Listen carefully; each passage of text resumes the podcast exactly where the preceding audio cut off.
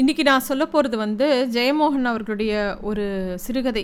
சிறுகதைன்னு சொல்ல முடியாது பெரிய கதை. பத்து லட்சம் காலடிகள் அப்படிங்கிறது அந்த கதையோட பெயர். ரொம்ப சுவாரஸ்யமான கதை. முக்கியமாக இது வந்து கொஞ்சம் கஷ்டமான கதை. இதை வந்து அப்படியே ரொம்ப கவனமாக கேட்கலன்னா நம்ம மிஸ் பண்ணிடுவோம். இந்த கதையை நான் சொன்னாலும் எல்லோரும் கண்டிப்பாக அந்த கதையை வாசிக்கணும் அப்படிங்கிறது என்னோடய சஜஷன் ஏன்னா கொஞ்சம் டஃப்பான கதை இது. எப்படி ஒரு மனுஷனால் இப்படி எழுத முடியும் அப்படின்னு சொல்லிட்டு ஜெயமோகனை பார்த்து எப்பயுமே வியக்கிற ஆள்னா. இந்த கதை வந்து ஒரு சூப்பரான ஒரு சஸ்பென்ஸ் சினிமா பார்க்குற மாதிரி இருந்த கதை. ஸோ இதை கொஞ்சம் கவனமாக கேட்கணும். இந்த கதை எப்படி ஆரம்பிக்கிறதுனா அவுச்சே பச்சன் அப்படிங்கிற ஒரு ஆள் அவன் வந்து ஒரு ரிட்டையர்ட் போலீஸ் ஆஃபீஸர் அவன் ஃப்ரெண்ட்ஸோட ஒரு கடற்கரையோரமாக கடற்கரை ஓரமாக உட்காந்து சாராயம் குடிச்சிட்டு பேசிகிட்டே இருக்கான் அவன் ஃப்ரெண்ட்ஸ் கூட. பல விஷயங்கள் பேசுகிறாங்க ஹிந்துக்கு ஹிந்துக்களை பற்றி பேசுகிறாங்க அப்புறம் சாராயத்தை பற்றி பேசுகிறாங்க இந்த ஊரில் நடக்கிற பல விஷயங்களை அவங்க பேசிகிட்டே வரும்போது அப்போ கடலில் வந்து ஒரு பெரிய படகு போகிறது அப்போ அவங்களோட ஃப்ரெண்டு கிருஷ்ணன் நம்பிங்கிறவன் வந்து அங்கே பாருங்கள் எவ்வளோ பெரிய படகு அப்படின்னு சொல்கிறான் அதுவும் மரத்தால் ஆனது அப்படின்னு சொல்கிறான் அதை திரும்பி பார்க்குறான் ஔச்சே பச்சன். அந்த பக்கமாக அந்த படகை பார்த்த உடனே அவர் சொல்கிறார் அது பேர் பத்தே மாறி அப்படின்னு பேர். அது வந்து அரபிக் பேர். அது பேர் தெரியாதவங்களாம் உருன்னு கூட சொல்லுவாங்க. அது முழுக்க முழுக்க மரத்தால் ஆனது இது இங்கேருந்து பார்க்க இந்த கடலில் வந்து இத்தினூண்டாக தெரியுது. கடலில் எதுவுமே சின்னதாக தான் தெரியும் கடலுக்கு முன்னாடி நம்மலாம் ரொம்ப சின்னது. இந்த பத்தே மாதிரியும் சின்னதாக தெரியுது. ஆனால் அது இங்கே கரைக்கு வந்ததுன்னா ஒரு அஞ்சு மாடி கட்டடத்தை நிமித்தி வச்ச மாதிரி அவ்வளோ பெரிய க படகு அது. அது லேஸில் பண்ண முடியாது. முழுக்க முழுக்க மரம் அது. அது வந்து முக்கியமாக அது வந்து தேக்கு மரம் இல்லாட்டி ஐனி மரம் அப்படிங்கிற மரத்தில் தான் செய்வாங்க. அவ்வளோ பெரிய படகுல ஒரு ஆணி கூட கிடையாது. எல்லாமே அந்த ஆப்புகளால் ஆனது அது. அவ்வளோ ஒரு கணக்கு அந்த பெரிய ஒரு கட்டமைப்பு அது. அதை பற்றி சொல்ல ஆரம்பிச்சிடுறான் அவுச்சே பச்சன். அவுச்சே பச்சன் சொல்கிறா இதெல்லாம் பண்ணுறவங்க யார் தெரியுமா? நம்ம ஊர் பக்கத்தில் கோழிக்கோட்டு பக்கத்தில் போப்பூர்னு ஒரு ஊர் இருக்கு இல்லையா? அங்கே தான் மாப்பிள்ளை கலாசிகள்னு பேர் அவங்களுக்கு. அவங்க வந்து ஒரு பெரிய சமூகம். அவங்களும் அந்த உள்ளூர் தச்சர்களும் சேர்ந்து தான் இவ்வளோ பெரிய பத்தே மாரியை கட்டுவாங்க. அவங்க வந்து இஸ்லாம் இந்தியாவுக்கு வரத்துக்கு முன்னாடியே அரேபிய நாட்டோட தொடர்புடையவங்க அவங்க. சோழர்கள் காலத்தில் அவங்க ரொம்ப சிறப்பாக இருந்தாங்க. அப்படின்னு சொல்லிட்டு இந்த மாப்பிள்ளை கலாசிகளை பற்றி பேச ஆரம்பிச்சிடுறான். இந்த பத்தே மாரியை பார்த்த உடனே அவுச்சே பச்சனுக்கு பல நினைவுகள் மனசுலேருந்து கிளறி விட்ட மாதிரி ஆயிடுறது. அவன் நிறைய விஷயங்கள் சொல்ல ஆரம்பிக்கிறான். அப்போ அவன் சொல்கிறான் இவங்க அந்த மரக்கலம் கட்டுற கலையை அப்பயே அவங்கெல்லாம் கற்றுக்கிட்டாங்க பரம்பரை பரம்பரையாக இவங்க அந்த ஒரு விஷயத்தை பண்ணிகிட்டே வராங்க. இந்த படகு வந்து இந்த பத்தே மாரி வந்து எவ்வளோ தண்ணி அடித்தாலும் பத்து டன் வரைக்கும் பெரிய அலை மோதினா கூட அசையாமல் நிற்கும் அப் அவ்வளோ ஒரு ஆச்சரியமான ஒரு படகு அது. அப்படின்னு சொல்லிட்டு அதை பற்றியே சொல்லிகிட்டே இருக்கான் அப்படி சொல்லும்போது அவன் சொல்கிறான் இது எல்லாமே ஒரு கணக்கு. எல்லாமே கணக்கு. தமிழில் யாருக்குமே புரியாத ஒரு கணக்கு. திருவிதா திருவிதாங்கூர் சமஸ்தானத்தில் கூட இருக்கக்கூடிய பெரிய கணக்கு பிள்ளைக்கு கூட இந்த கணக்கு புரியாது. இந்த மாப்பிள்ளை கலாசிகளுக்கு மட்டும்தான் அந்த கணக்கு தெரியும். அவங்களும் அந்த உள்ளூர் ஆசாரிகளும் சேர்ந்து தான் இதை கட்டமைப்பாங்க. அந்த மாப்பிள்ளை கலாசிகள் வந்து இந்த எல்லா கணக்கையும் ஒரு பாட்டு மாதிரி பாடுவாங்களாம். அது நாட்டுப்புற பாட்டு மாதிரி அந்த கணக்கையே பாட்டாக பாடிக்கிட்டே தான் அந்த பத்தையமரியை வந்து அவங்க உருவாக்குறாங்களாம். அவர் சொல்வார் அது எல்லாமே ஒரு விதமான வளைவு கூட இருக்கும். அந்த மரச்சட்டங்கள் அதெல்லாம் பார்க்கவே ரொம்ப அழகாக இருக்கும். குறுக்கு நெடுக்குமாக என்னமோ வைப்பாங்க தடுப்பாங்க. அவங்களுக்கே தெ தெரிஞ்ச கணக்கு அது. அப்படியே பண்ணிகிட்டே இருப்பாங்க. அது ஒரு பெரிய வேலை. அள்ளி அள்ளி அவங்க பொருத்தின்ண்டே இருப்பாங்க. இது எப்படா இந்த வேலை முடியும்னு இருக்கும். பார்க்குற தெரியும். எங்கே முடக்கணும் எங்கே இழுக்கணும் எல்லாம் அவங்களுக்கு தெரியும். அந்த பாட்டு வடிவில் அவங்க பாடிட்டே இருப்பாங்க. இதை ஒரு அறிவியல்னு நான் சொல்ல மாட்டேன். இது ஒரு பெரிய சமூக அமைப்பு அது. இது வந்து அனுபவ ஞானம். எல்லாருக்கும் இது என்ன புஸ்தகத்தில் படித்து கற்றுக்கிற ஒரு விஷயமே கிடையாது. இது பல்லாயிரம் பேரோட பல்லாயிரம் நூற்றாண்டு கால் காலத்து கூட்டு அறிவியல் அறிவால் வந்த ஒரு கணக்கு அது. அப்படின்னு ஔச்சே பச்சன் அப்படியே ஒரு மாதிரி ஒரு பரவசமாக சொல்லிகிட்டே வரான்.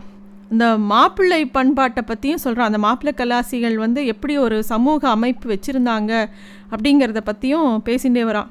ஆனால் இவங்க எல்லாருக்கும் இதெல்லாம் தெரிஞ்சால் கூட அவங்களுக்கு சாதாரண கணக்கு. அவங்கக்கிட்ட போய் ரெண்டு டீ ரெண்டு வடைக்கு கணக்கு சொல்லுனா கணக்கு தெரியாது. அவங்களுக்கு தெரிஞ்சதெல்லாம் இந்த பத்தே மாதிரியே எப்படி பண்ணலாம் அப்படிங்கிற கணக்கு தான். அவங்க தூங்குறது கூட அந்த படகு கடியிலேயே தூங்கிடுவாங்க. அந்த மாதிரி அவங்களுக்கு வாழ்வே அந்த பத்தே மாதிரி தான். அந்த மாதிரி இரு இருந்தது. இப்போ அவங்க ரொம்ப இல்லை ஏன்னா இப்போ இப்போ ஓடுற பத்தேமரி பல பத்தேமரிகள் வந்து நூறு வருஷம் பழமையானது. இப்போ யாரும் அதை பண்ணுறதில்ல ரெண்டாயிரத்தி பதினாலில் ஒரு ஷேக் கேட்டான்னு சொல்லிட்டு ஒரு பத்தேமரி பண்ணி அவங்க கடலுக்குள்ளே இறக்கினாங்களாம். இந்த மாப்பிள்ளைகள் சமூக அமைப்பு ரொம்ப உறுதியான நெறிகளால் ஆனது. அதில் வந்து யார் தலைவர் யார் துணைத் தலைவர் எதுவுமே தெரியாது. அது ஒரு தொழில் கூட்டமைப்பு. அவங்க வந்து நிறையா சம்பாதிப்பாங்க. அவங்களுக்கு மெயின் தொழில் கள்ளக்கடத்தல். கள்ளக்கடத்தல்னால் அவங்க போதைப் பொருட்களோ இல்லை வேறு எந்த தப்பான விஷயங்களும் கடத்த மாட்டாங்க. அவங்க வந்து என்ன இந்த ஃபாரின் குட்ஸு புடவை எலக்ட்ரானிக் குட்ஸ் அந்த மாதிரி தான் கடத்துவாங்க. அதே சமயம் எந்த ஒரு பிரச்சனைனாலும் அவங்களுக்குள்ளேயே தீர்த்துப்பாங்க. போலீஸ்கிட்ட போக மாட்டாங்க. இது போலீஸ்க்கும் நல்லா தெரியும். அது மட்டும் இல்லை அவங்க பெண்களுக்கு மேலேயோ குழந்தைகள் மேலேயோ கை வைக்க மாட்டாங்க. அதே மாதிரி மித்த சமூகத்தில் சாதாரணமாக இருக்கக்கூடிய எளிய மக்கள் கூட எந்த பிரச்சனையும் வச்சுக்க மாட்டாங்க. அவங்க வந்து இவங்களை அடித்தா கூட இவங்க பதிலுக்கு அடிக்க மாட்டாங்க. பேசாமல் போயிடுவாங்க. அவங்க இருக்கிற இடமே தெரியாமல் இருப்பாங்க. ஆனால் அவங்க வந்து அவங்களுக்குள்ள பிரச்சனை இருந்தால் கூட அவங்களே தீர்த்துப்பாங்க. கொலை கூட பண்ணுவாங்க. ரொம்ப பயங்கரமான ஆட்கள். ஆனால் அவங்க வலிமையை வந்து எளிமையான மனிதர்கள்கிட்ட காட்ட மாட்டாங்க. அதுதான் அவங்களோட கட்டமைப்பு. இவங்க வந்து ரொம்ப நல்லா இருந்த காலம் இருந்தது. ஆனால் காலம் போக போக இந்த பத்தே மாதிரி கட்டுறதோ இந்த விஷயங்கள்லாம் நின்று போக போப்பூர் துறைமுகமும் அழிவுபட்டுருது அதுக்கப்புறம் இந்த சமூகத்தில் இருக்கிறவங்களும் அங்கங்கே ஏதோ வேறு வேறு வேலைக்கு போயிட்டாங்க. இந்த மாதிரி தான் அவங்க இருந்துட்டு இருந்தாங்க. அப்போ வந்து அவுச்சே பச்சன் இன்னொரு முக்கியமான விஷயம் சொல்கிறான் இதெல்லாம் ப பேசும்போது எனக்கு ஒரு விஷயம் ஞாபகம் வருது. முப்பது வருஷங்களுக்கு முன்னாடி அது ஒரு காலம். நான் மாப்பிள்ளைகளோட கணக்கு நேரில் பார்த்துருக்கேன் அப்படின்னு சொல்லி அவன் சொல்ல வரான். உனக்கு ஞாபகம் இருக்கா? மங்களூரில் ஆயிரத்தி தொள்ளாயிரத்தி எண்பத்தெட்டுன்னு நினைக்கிறேன். ஜூலை பத்தொம்போதாம் தேதி ஒரு பெரிய ட்ரெயின் விபத்து நடந்தது. அதாவது பெருமன் ரயில் விபத்து அப்படின்னு பே அது வந்து ஒரு பெரிய ஃபேமஸான ஆக்சிடெண்ட் உலக அதாவது இந்தியாவையே உலுக்கித்தது. கேரளாவில் நடந்த அந்த விஷயம். அந்த ஐலண்ட் எக்ஸ்பிரஸ் வந்து திருவனந்தபுரத்துலேருந்து சென்ட்ரலுக்கு போயின்னு இருந்தது பெங்களூர்லேருந்து ஆரம்பித்து திருவனந்தபுரம் சென்ட்ரலுக்கு போயின்னு இருந்தபோது அந்த ட்ரெயின் வந்து தடம் புரண்டு இந்த இடத்துல ஒரு குறிப்பிட்ட இடத்துல வந்து கீழே விழுந்துடுத்து. மேலே கீழே ஆறு போயின்னு இருக்கு. மேலேருந்து அந்த ரயில் அப்படியே கவுந்து ஒரு ஆறு ஏழு கம்பார்ட்மெண்ட் அப்படியே இதுக்கு அடியில் போயிடுச்சு. கடலுக்கு அடியில் அறுபது அடி ஆழங்கத்துக்கு அடியில் போயிடுது. அங்கே நீ அங்கே யாருனாலையும் ஒன்றும் பண்ண முடியல. சுற்றி இருக்கிற மாப்பிள்ளை கலாசிகள் நிறைய பேர் தாவி நிறைய பேரை காப்பாற்றினாங்க அப்படியும் நிறைய பேர் இறந்து போயிட்டாங்க. ஒரு நூற்றஞ்சு பேர் இறந்து போயிட்டாங்க. ஒரு இரநூறு பேர் காயம் அடைஞ்சிட்டாங்க. அந்த மாதிரி ஒரு பெரிய விபத்து. அதை வந்து விசாரிக்க ஒரு விசாரணை கமிஷன் வச்சாங்க. அதில் வந்து இந்த ஔச்சே ஆள். இவரோட இவர் வந்து ரொசாரியோ அப்படிங்கிற ஒரு பெரிய டிஐஜி இருந்தார். அவருக்கு கீழே தான் இவர் வேலை பார்த்தார். அதனால் இவர் தான் அங்கே இருக்கிற பல விஷயங்கள் விசாரிக்க வேண்டி இருந்தது. அப்போ மங்களூரில் நேத்ராவதி ஆற்று பக்கத்தில் ஒரு சடலம் கிடச்சிது அது வந்து அழுகி உப்பி போய் கண்கள் பிதுங்கி ஒரு சின்ன பையன் பார்த்தாலே தெரியறது. ஒரு இருபது வயசு பையன் இறந்து போயிருக்கான். அது இல்லை விஷயம். அவனை போஸ்ட்மார்ட்டம் பண்ணும்போது அந்த டாக்டர் கூப்பிட்டு ஒரு விஷயத்த சொல்கிறார் இந்த பையனோட கையில் வந்து ஒரு பட்டு நூல் இருக்குது அதை பதிவு பண்ணலாமா வேண்டாமா அப்படின்னு கேட்குறாரு உடனே இவர் வந்து கண்டிப்பாக பதிவு பண்ணுங்க நான் அங்கேருந்து விசாரணை ஆரம்பிச்சுக்கிறேன் அப்படின்னு சொல்லி இந்த பச்சன் சொல்கிறார் அதை வந்து சரி அப்படி அப்புறம் அந்த டாக்டர் இன்னொரு விஷயத்தையும் தயங்கி தயங்கி சொல்கிறார் இது வந்து இந்த நூல் வந்து இஸ்லாமியர்கள் வந்து தலையில் போட்டுக்கிற தொப்பி இருக்கு இல்லையா?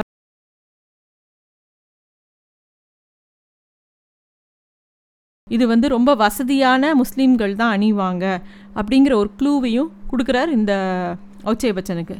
ஔச்சே பச்சன் அப்படியா? சரி இதை நீங்கள் நோட் பண்ணி இந்த ரிப்போர்ட்டில் கொடுத்துருங்க அப்படின்னு சொல்லிட்டு அங்கே அங்கேலேருந்து அவர் விசாரணை ஆரம்பிக்கிறார். மங்கள மங்களூரில் நேத்ராவதிக்கு மேலே உள்ள ரயில் பாலம் ரொம்ப நீளமானது அது சரி அது அதனால் அவர் அங்கேருந்து ஆரம்பிக்கிறார். நிறைய போலீஸ்கார்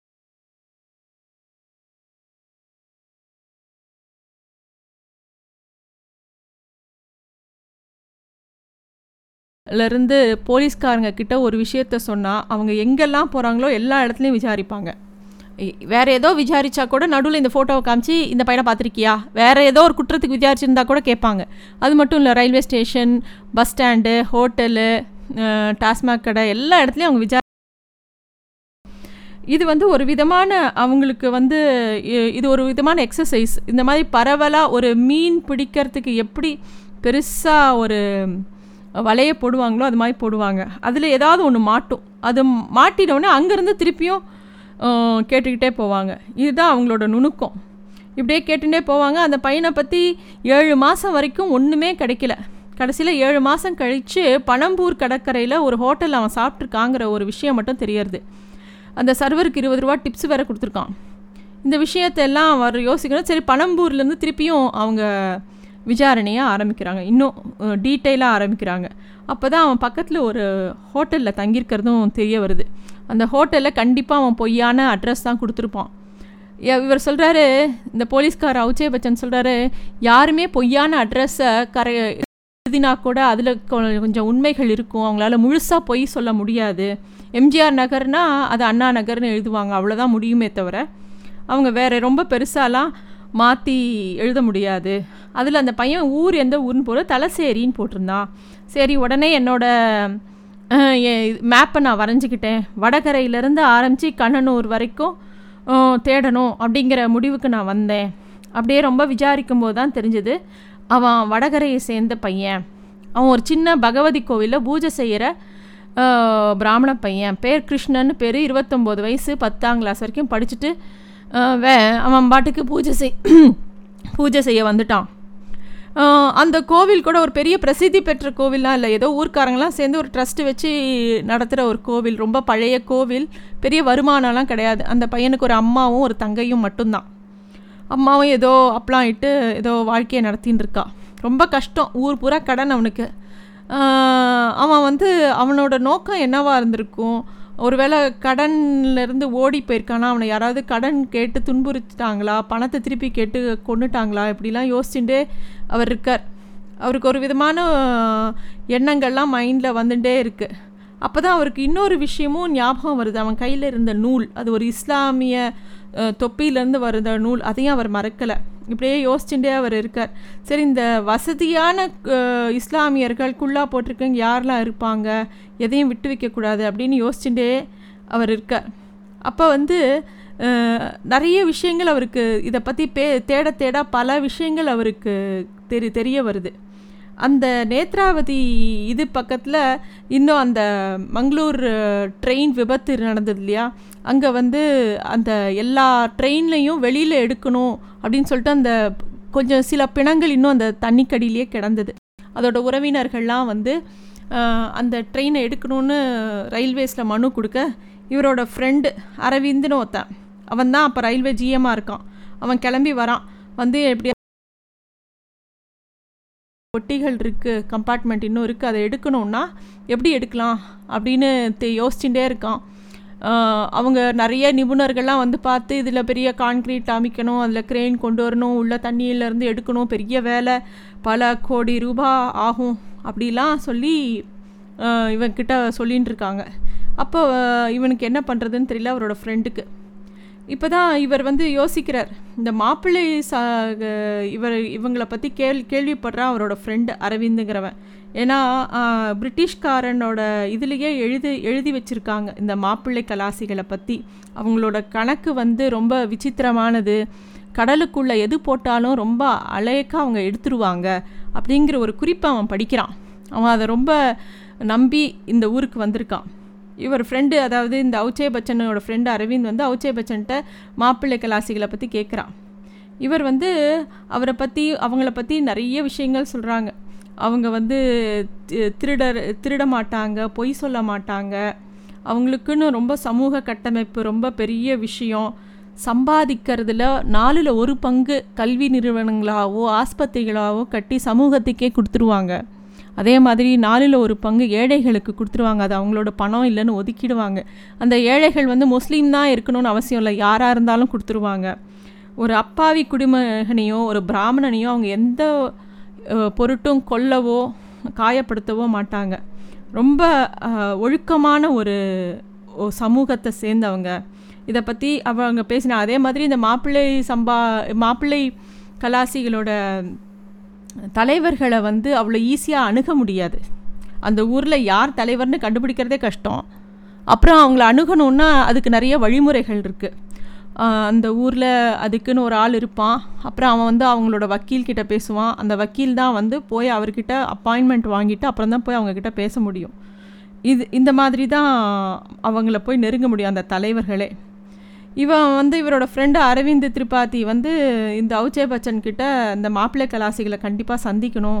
அவங்கக்கிட்ட தான் இந்த இது எப்படி எடுக்கணும்னு அவங்களுக்கு கண்டிப்பாக தெரியும்னு நம்பி வரான். இவரும் கூட்டின்னு போகிறார் அப்போ அந்த தலைவரை பார்க்க போகலாம் அப்படிங்கும்போது அவங்களுக்கு தெரிஞ்ச வக்கீல் அப்போ இருக்கக்கூடிய தலைவர் யார் அப்படின்னு பார்க்கும்போது அவர் பேர் எம்ஏ அப்துல்லா அப்படிங்கிறவர் தான் அவரோட பேர்.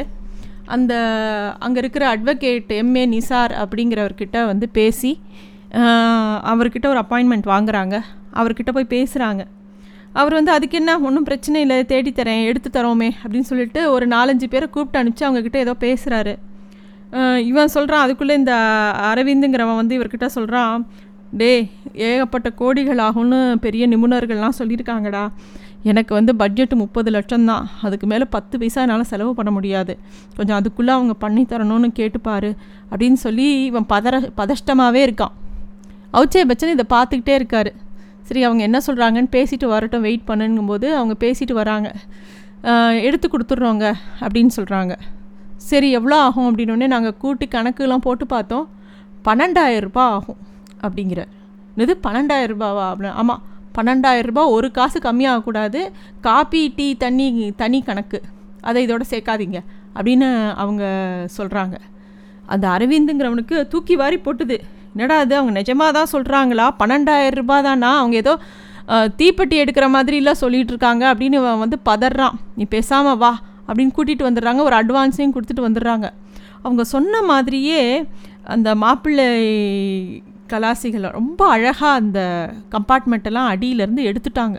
கடகடன்னு என்னெல்லாமோ கயிறு எடுத்துகிட்டு வராங்க அவங்களுக்குள்ளே ஒரு கணக்கு வச்சுக்கிறாங்க. அதுக்குள்ளே ஒருத்தன் கீழே தாவறான் போய் எடுக்கிறான். அவங்க எடுத்த விதமே ரொம்ப ஆச்சரியமாக இருக்குது அதை நேராக நான் பார்த்தேன். அது ஒரு அபூர்வமான தருணம் அப்படின்னு அவுச்சே பச்சன் சொல்கிறார் அது ஒரு மாபெரும் பத்தே மாதிரி கட்டப்பட்ட நிலையில் அவங்கள பார்க்க போகும்போது இருந்தது. அதை பார்க்கும்போதே எனக்கு பிரம்மாண்டமாக இருந்தது.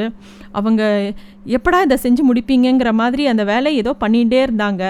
இந்த ஹாஜி எம்ஏ அப்துல்லாவோட கட்டுப்பாட்டில் தான் அன்றைக்கி கோழிக்கோடே இருந்தது.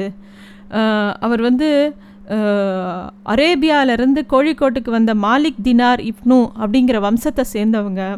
அவங்க ஏகப்பட்ட பள்ளிக்கூடம் ஏகப்பட்ட தர்ம நிறுவனங்கள் எல்லாம் வச்சுருந்தாங்க. அந்த அவர் சொன்னதுனால அந்த மாப்பிள்ளைகள் எல்லாருமா போய் அந்த கம்பார்ட்மெண்ட்டை ரொம்ப அலேக்காக ரொம்ப அழகாக எடுத்து வெளியில் கொடுத்துட்டாங்க. அது பார்க்கவே ரொம்ப ஒரு ஆச்சரியமாக இருந்தது. அதை எல்லாரும் பார்க்க வேண்டிய ஒரு விஷயம். அப்படின்னு சொல்லிகிட்டே வரான் அவுச்சை பச்சன். அப்போ சொல்கிறான் சரி அப்போ எம்ஏ அப்துல்லாவை பார்க்கும்போது அவர் அவர் அவ்வளோ அழகான ஒரு ஆம்பளையை நான் பார்த்ததே கிடையாது. அவ்வளோ ஒரு நல்ல கலர் கண் அவ்வளோ அழகு அவ்வளோ அடர்ந்த தாடி மீசை ஏதோ ஒன்று ரெண்டு நேரம் இருக்கும். பேசும்போதே அவ்வளோ ஒரு நகைச்சுவையாக பேசினார். இவரா இவ்வளோ பெரிய கூட்டத்துக்கு தலைவர்? அப்படிங்கிற மாதிரி இருந்தார். அவர்கிட்ட ஒரு சுத்தம் இருந்தது அவர்கிட்ட ஒரு அழகு இருந்தது. ஒரு ஆம்பளை இவ்வளோ அழகாக இருக்க முடியுமா? அப்படிங்கிற மாதிரி இருந்தார் அவர். அப்படின்னு சொல்லிட்டு அவுச்சே பச்சனை பத் அவுச்சே பச்சன் வந்து அந்த எம்ஏ அப்துல்லா பற்றி ரொம்ப ஸ்லாகிச்சு சொல்லிகிட்டே வரான். ஸோ இதை பற்றி சொல்லிகிட்டே இருக்கும்போது இந்த ரயில் பட்டியில் இருக்கிறதெல்லாம் எடுத்திருந்தோம். அப்போ ஒரு விஷயம் கவனித்தேன் இந்த எம்ஏ அப்துல்லா அப்போ வந்து ஒரு தொப்பி போட்டிருந்தார். அந்த இஸ்லாமிய துருக்கி தொப்பி எந்த மாதிரி நூல் அந்த பணத்தோட கையில் இருந்தோ அதே மாதிரி தொப்பி போட்டிருந்தா ஏதோ என் மனசுக்குள்ளே உருவி உறுத்தின்றே இருந்தது.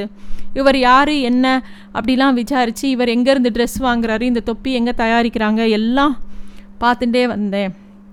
அப்போ வந்து இன்னொரு பக்கம் இந்த இந்த கிருஷ்ணனுங்கிற பையனோட கொலையை பற்றி விசாரிச்சுட்டே இருக்கும்போது அவன் அந்த கோழிக்கோடு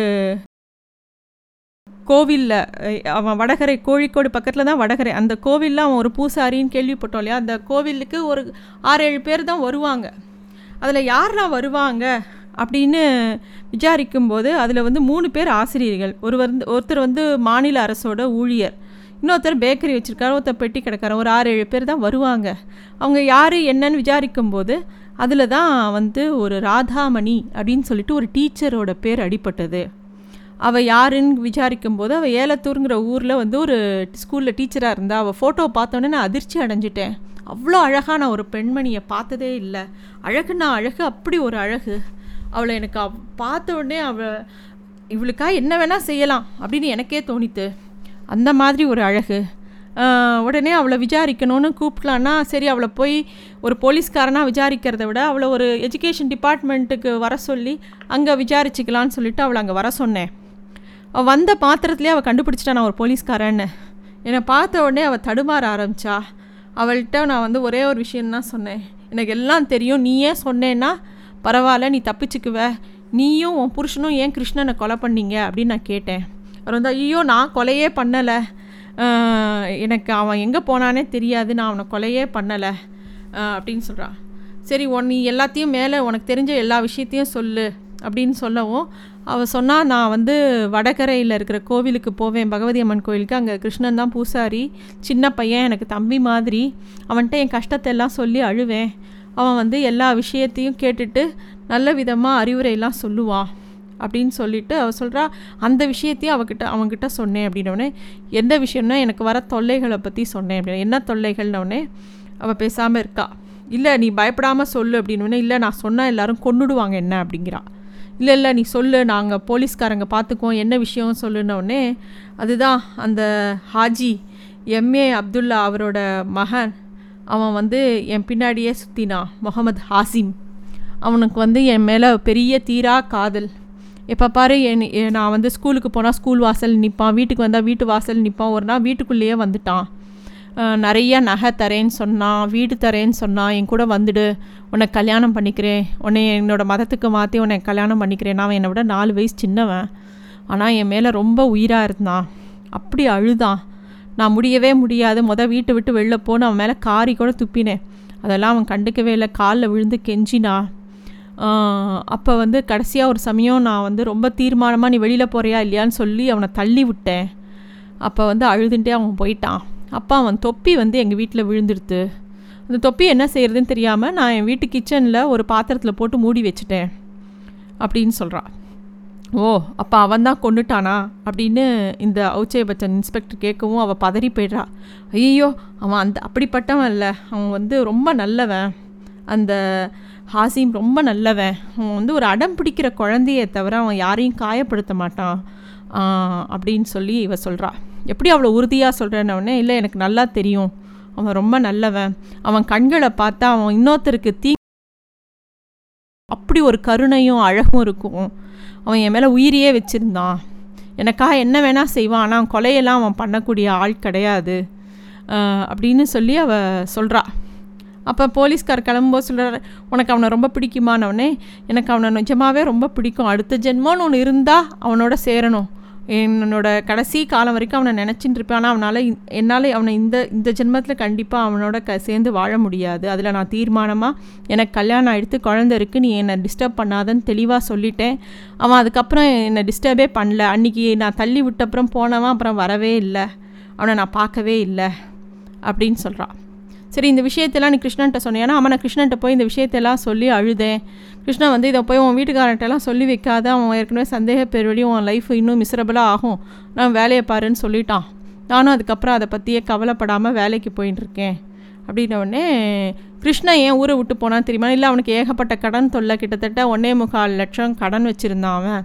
கடைசியாக ஒரு நாள் எங்கள் வீட்டுக்கு வந்து அழுதான். எங்கள் ஏதாவது காசு இருந்தால் கொடுன்னு. என்கிட்ட அறுபது ரூபா தான் இருந்தது. அந்த காசை வந்து அவன்கிட்ட எப்படி கொடுக்கறது? என்கிட்ட ஒன்றுமே இல்லையேன்னு நானும் அழுதேன். உடனே அவன் திடீர்னு யோ ஏதோ யோசனை வந்த மாதிரி உங்ககிட்ட அந்த தொப்பி இருக்குன்னு சொன்னேன் அதை கொடு அப்படின்னு கேட்டான். நானும் அந்த தொப்பியை எடுத்து கொடுத்தேன். விருட்டு நான் அன்றைக்கி எங்கள் வீட்டை விட்டு கிளம்பி போயிட்டான். அதுக்கப்புறம் நான் அவனை பார்க்கவே இல்லை அப்படின்னு இந்த ராதாமணி சொல்கிறா சரி நீ கிளம்பு அப்படின்னா என்ன எதுலேயும் மாட்டி விட்டுறாதீங்கன்னு ராதாமணி சொல்லுவோம். இல்லை இல்லை நான் உன்னை எதுக்கும் உன் பேரே எதுலேயும் வராது நீ கிளம்பு அப்படின்னு சொல்லி அவளை அனுப்பிச்சி வச்சுட்டேன். இவ்வளோ அழகான ஒரு பொண்ணு வந்து இந்த மாதிரி வந்து ஒரு ஏழ்மையான ஒரு இடத்துல இருக்காளேன்னு எனக்கு யோசனையாக இருந்தது. சரி இப்போ அவனுக்கு நல்லா தெரிஞ்சு போச்சு. திருப்பியும் எம்ஏ அப்துல்லா அவரை போய் பார்க்க போனேன். அவரை போய் பார்க்கும்போது இந்த சமயம் அவர் வந்து ஒரு பெரிய படகுல அவரை சந்தித்தேன் அந்த படகுல அவர் வந்து அமைதியாக யாரையோ சந்திச்சுட்டு எனக்காக காத்திருந்தார். என்னை பார்த்த உடனே வாங்கன்னு சொல்லி உட்கார்ந்த உடனே கிருஷ்ணனை பற்றி உங்களுக்கு தெ கிருஷ்ணனை உங்களுக்கு தெரியுமான்னு நான் கேட்டேன். தெரியும் அப்படின்னு சொன்னார். நீங்கள் அவனை கொன்னீங்களான்னு கேட்டேன். நான் அவனை கொல்லலை. ஏன்னா மாப்பிள்ளை கலாசிகள் எப்பயுமே பொய் சொல்ல மாட்டாங்க. அது எம்ஏ அப்துல்லா ரொம்ப பண்பு மிக்கவர். அவர் பொய்யே சொல்ல மாட்டார். அவர் வந்து நான் கொல்லலை அவனை. அவன் ஒரு நாள் திடீர்னு வந்தான். வந்து ரொம்ப பதஷ்டமாக இருந்தான். எங்கள் வீட்டு வேலைக்காரன் வந்து வேலைக்காரன்ட்ட வந்து என் பையனை சந்திக்கணும்னு கேட்டான். அவன் இல்லைன்ன உடனே அவங்க அப்பாவை சந்திக்கணும்னு என் பேரை சொன்னான். அவங்க வந்து இல்லைன்னு சொல்லவும் அவன் பெருசாக அவங்களையெல்லாம் போலீஸில் மாட்டி கொடுப்பேன்னு ஏதோ சொல்லி சொன்னான். எனக்கு ஒரே சிரிப்பு வந்தது. சரி அவனை உள்ளே விடுறான்னு நான் சொன்னேன். ஒரு பிராமண பையன். அவன் பார்க்கும்போது அவன் முகத்தில் இன்னும் குழந்தைத்தனமே போகலை. அவன் பெருசாக என்னை மிரட்டுறதா நினச்சிட்டு கூச்சலாக பேசினான். அவன் சொல்ல வந்தது இதுதான். ராதாமணின்னு ஒரு பொண்ணை வந்து என் பையன் பலாத்காரம் பண்ண நினச்சான். அதை வந்து இவன் கண்டுபிடிச்சிட்டான். அதனால அவன் வந்து என்னை மிரட்ட வந்திருக்கான். இதுதான் சாராம்சம். அவன் வந்து அதை கத்தி கத்தி பேசினான் நான் உனக்கு என்னப்பா வேணும்? நிதானமாக எல்லாம் சரியாக பண்ணிடுறேன். என் பையனுமே வரமாட்டான். சரி இவன் என்னமோ சொல்கிறானேன்னு சொல்லிட்டு எங்கள் வீட்டு வேலைக்காரனை கூப்பிட்டு விசாரிக்கும்போது அவன் சொன்னான் இல்லை அவர் அவர் வந்து ஃபோர்ஸ்லாம் பண்ணலை. அவள்கிட்ட போய் கெஞ்சினாரு. என்னை கல்யாணம் பண்ணிக்கோன்னு. இதுதான் நடந்ததுன்னு சொல்லவும். சரி அப்படின்னு சொல்லிட்டு இவனை கூப்பிட்டு சரிப்பா இனிமேல் என் பையனால் எந்த ஒரு பிரச்சனையும் வரையாது நீ கிளம்பு அப்படின்னு சொன்னேன். அவன் இருந்தாலும் தயங்கி தயங்கி கத்தின்ண்டே இருந்தான். சரி இவனுக்கு ஏதோ பணம் பிரச்சனைன்னு நான் புரிஞ்சுக்கிட்டேன். உனக்கு என்னப்பா வேணும்? அப்படின்னோடனே எனக்கு ரெண்டு லட்சம் ரூபாய் வேணும் அப்படின்னு கேட்டான். அவனுக்கு கடனே ரெண்டு லட்சம் தான் இருந்திருக்கும் போல இருக்குது அதுக்கு மேலே கூட அவனுக்கு கேட்க தெரியல. சரின்னு சொல்லிட்டு நான் ஒரு தட்டில் ஒரு நாலு லட்சம் ரூபாயை வச்சு வெத்தலை பாக்கு பழம் எல்லாம் வச்சு அவனுக்கு மரியாதையாக கொடுத்தேன். கொடுக்கும்போது சொன்னேன் நீ ஒரு பிராமண பையன். நீ வந்து ஏதோ கஷ்டத்தில் இருக்க அதனால் இதை கொடுக்குறேன் உனக்கு பயந்து நான் கொடுக்குறேன்னு நினச்சிக்காத ரொம்ப சந்தோஷமாக இதை எடுத்துகிட்டு போ. நீ என் குடும்பத்தை வாழ்த்திட்டு போ. நீ சா சுவாமிக்கு பூஜை பண்ணுற பையன் என்னை வாழ்த்தினா நான் நல்லா இருப்பேன் அப்படின்னு நான் சொன்னேன். அவன் வந்து அந்த வெத்தலைப்பாக்கு தட்டெல்லாம் வாங்கிக்காமல் அந்த நாலு லட்சத்தை மட்டும் வேக வேகமாக எடுத்து பைக்குள்ளே அடைச்சின்னு ஓடிட்டான். அந்த தொப்பியும் எடுத்துன்னு போயிட்டான். எனக்கு அப்புறம் தான் ஒரு விஷயம் தப்பாக பட்டுச்சு. அவ்வளோ பணத்தை பார்க்காத ஒருத்தங்கிட்ட அவ்வளோ பணத்தை நான் கொடுத்துருக்கக்கூடாது அதை வந்து அவனால் வச்சுக்க தெரியாது. பணங்கிறது வந்து ஒரு ஒரு விதமான ஒரு விஷயம். அந்த வஸ்துவை வந்து கரெக்டாக கையாடலைன்னா அது வந்து நம்மளை அழிச்சிடும். இவனுக்கு இவனுக்கு தெரியாமல் எடுத்துன்னு போகிறானே இவனை யாராவது கொண்டுட போகிறாங்களேன்னு எனக்கு அப்பயே தோணித்து.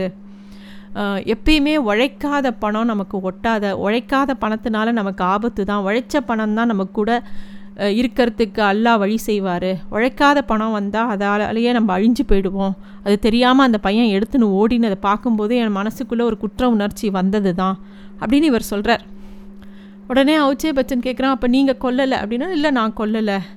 அப்படின்னு அவன் சொல்கிறான் இவன் ஒரு வேளை அந்த அவன் வந்து பணத்தை எடுத்துகிட்டு போனவன் கரெக்டாக அவன் வீட்டுக்கு போய் சேர்ந்துருந்தான்னா கண்டிப்பாக அவன் வந்து வாழ்க்கை நல்லா வாழ்ந்திருப்பான். எப்பயுமே பணம் நம்ம கையில் வந்தோடனே ஒரு சாத்தான் நம்ம தலைக்குள்ளே ஏறிக்கும். இவன் அந்த பணத்தை கடனை அடைச்சிட்டு பாக்கியில் கொஞ்சம் ராதாமணி கொடுத்து இவனும் சௌக்கியமாக இருந்திருக்கலாம். அது இல்லாமல் இவன் எங்கேயோ மங்களூரில் போய் ஹோட்டல் போட்டு தங்கி சாப்பிட்டு உல்லாசமாக இருக்கணும்னு போயிருக்கான்.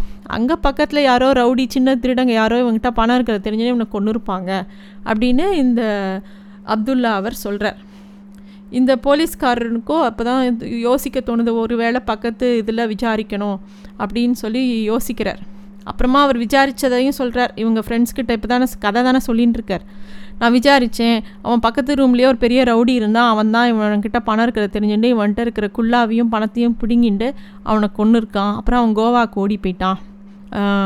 அப்போ இவனை கொல்லும்போது இவன்கிட்ட இருந்து அந்த தொப்பியை பிரிக்கும் போ பிடுங்கும்போது தான் அவன் கையில் அந்த நூல் மாட்டியிருக்கு. அந்த விஷயத்த நான் அப்போ தான் புரிஞ்சுட்டேன் அப்படின்னு அவன் சொல்கிறான் அப்போ வந்து மௌனமாக இவருங்க பேசிகிட்டே இருக்கும்போது வைன் சாப்பிட்றீங்களான்னு எம்ஏ அப்துல்லாவோட பேசின அந்த விஷயத்த சொல்கிறான் அது மட்டும் இல்லை அதுக்கு மேலேயும் அவர்கிட்ட பேசிகிட்டே இருந்தேன்.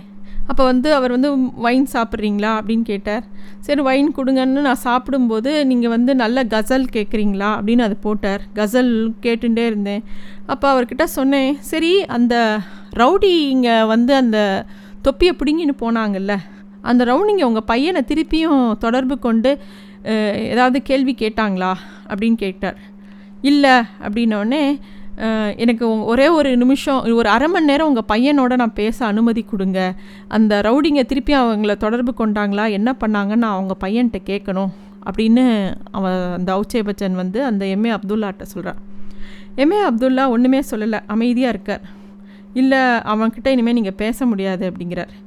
ஏன்? அப்படின்னோடனே என் என்னோட மகன் வந்து இந்த அரபிக்கடல் அடியில் அமைதியாக உறங்கி கொண்டிருக்கிறான் அப்படின்னு சொல்கிறார் அப்படியே அவனுக்கு தூக்கி வாரி போடுறது அவுச்சே பச்சனுக்கு அவ்வளோ நேரம் வைன் சாப்பிட்ருந்தேன் கையெல்லாம் நடுங்கிறது.